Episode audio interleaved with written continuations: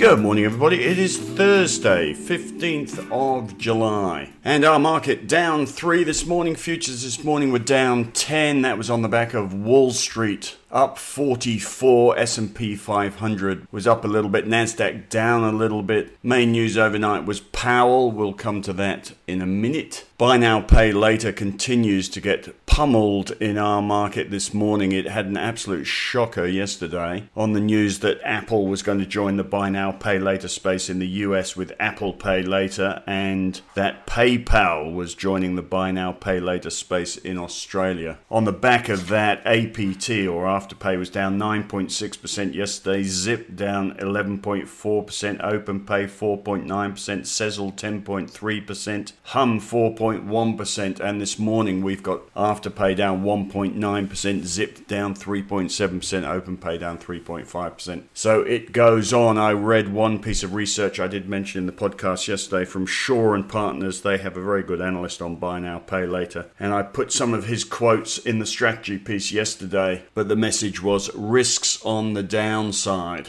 Still early days for buy now, pay later, but obviously becoming a very competitive space. I'm sure there will be more research around over the next couple of days. Banks down today, energy sector flat. The oil price was up 2.8%. Looks like the Saudis and the UAE are going to resolve their differences and come to an agreement on production cuts later in the year. That is to say, an agreement to lift production cuts. Gold is up today quite strongly. That's on the back of the gold price up $15. When the world goes to hell, gold does well. The world hasn't quite gone to hell yet, but you get the idea. ARB is well up today on the back of research after their guidance yesterday. Travel stocks down a bit. We're waiting to see the COVID cases now in Victoria and whether we're going to go into a lockdown at some point. Victoria's back to wearing masks. There was one article in the AFR today which said Sydney's prolonged lockdown for an anticipated two months will cause the national economy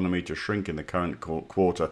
Let's hope that is wrong. The investment bank results in the US from Bank of America and Citigroup didn't impress again overnight. What we're seeing is huge results from the investment banks, which is predictable on the back of strong markets and cheap money, but it's not turning up in share price rises, which suggests the US market's getting a little bit fatigued. The US results season usually starts really well and gives the whole market a shot in the arm. It looks like we've already had the shot in the arm, and now great results are only okay, which, as I said yesterday, woe betide any company that disappoints in this results season with prices at record highs. We've got Morgan Stanley results tonight, but next week we start to see the big technology stocks and they will have a bigger impact on the market. We have Netflix and Intel next month, plus a host of industrials, but we have Microsoft, Apple, Amazon, Alphabet, Facebook, PayPal results the week after that. So, as I say, usually beginning of results season gives us a shot in the arm. It will be up to the tech stocks to continue the joy or not. The US PPI number, similar to CPI, but it's the factory gate prices, producer price index number, was out last night. Like the CPI number this week, which was higher than expected, PPI number was also higher than expected, up 7.3% year on year against consensus of 6.8. So just feeds this higher than expected inflation feeling. I'll come to that in a minute. There's a chart of the ASX 200 in the strategy piece today. Market's still going up, all the moving averages in the right place, nothing to worry about here. I also have put in a chart today of Self Wealth. If you remember, Self Wealth was a company that listed in the third quarter of last year and shot up, of course, on a boom in new traders using their platform. That stock is down from, it's halved,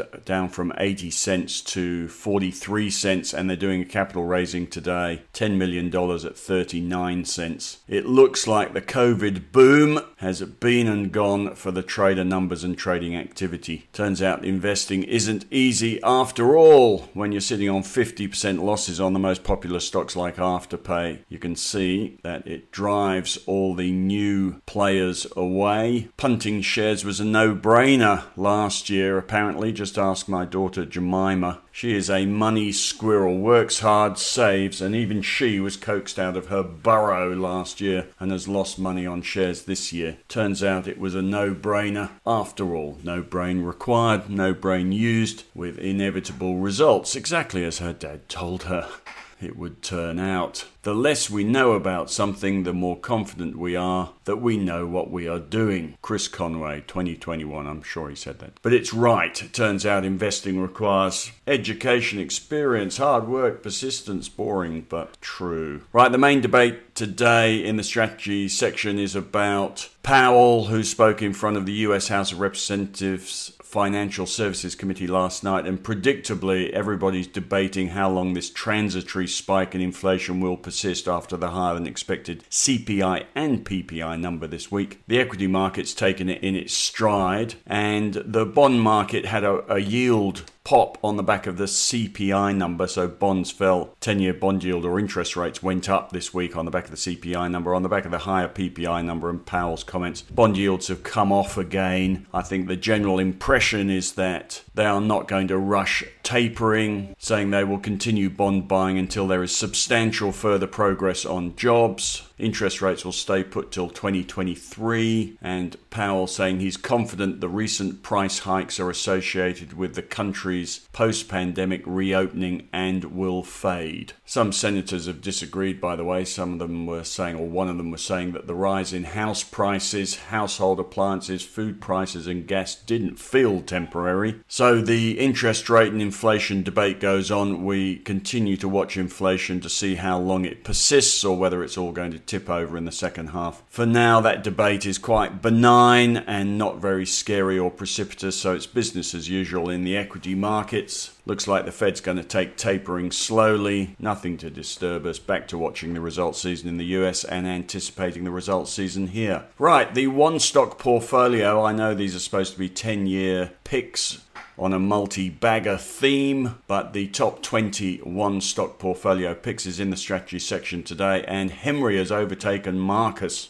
Can you believe it? With Archer Materials, I've put a video of Archer Materials in the strategy piece today. We actually had a number of members say that they would have picked Archer Materials if it hadn't already been picked by Henry and they went and picked something else. But there is a lot of interest in AXE. So I've just provided the corporate video and a link to the website. You might go and have a look. And creeping up the tables is Felix, who does work for us, he is a uni student working part time for Marcus today, does some of our spreadsheet stuff. He picked Vulcan Energy and VUL up 10.8% yesterday. It was up 5.5% on Tuesday, 4.7% on Monday. They announced a lithium supply agreement last Friday. And Chris is happy with that as well. He added VUL to the trading section a couple of days ago, so that trade's looking rather clever as well. And a lot of lithium stocks in the one stock portfolio picks, I've put a table of performance of the lithium stocks in the strategy piece today. A few technical signals today. There's a buy signal on FMS. Big trend is firmly down, so I'm not sure that will interest too many people. There's also a buy signal on Woolworths after they have now split off the sinful assets in, in, into Endeavour. And Woolworths, if the market did at some point calm down, Woolworths will, especially in COVID, it's a COVID beneficiary, will probably do okay and outperform. There's also a buy signal on Nanosonics, which has had a bit of a rough trot this year so far. Right, that's about it. As I leave you, market looking pretty soggy. We have been down 11 and up 11. We're up 7 at the moment. Resources okay. Banks down. Buy now, pay later. Getting beaten up.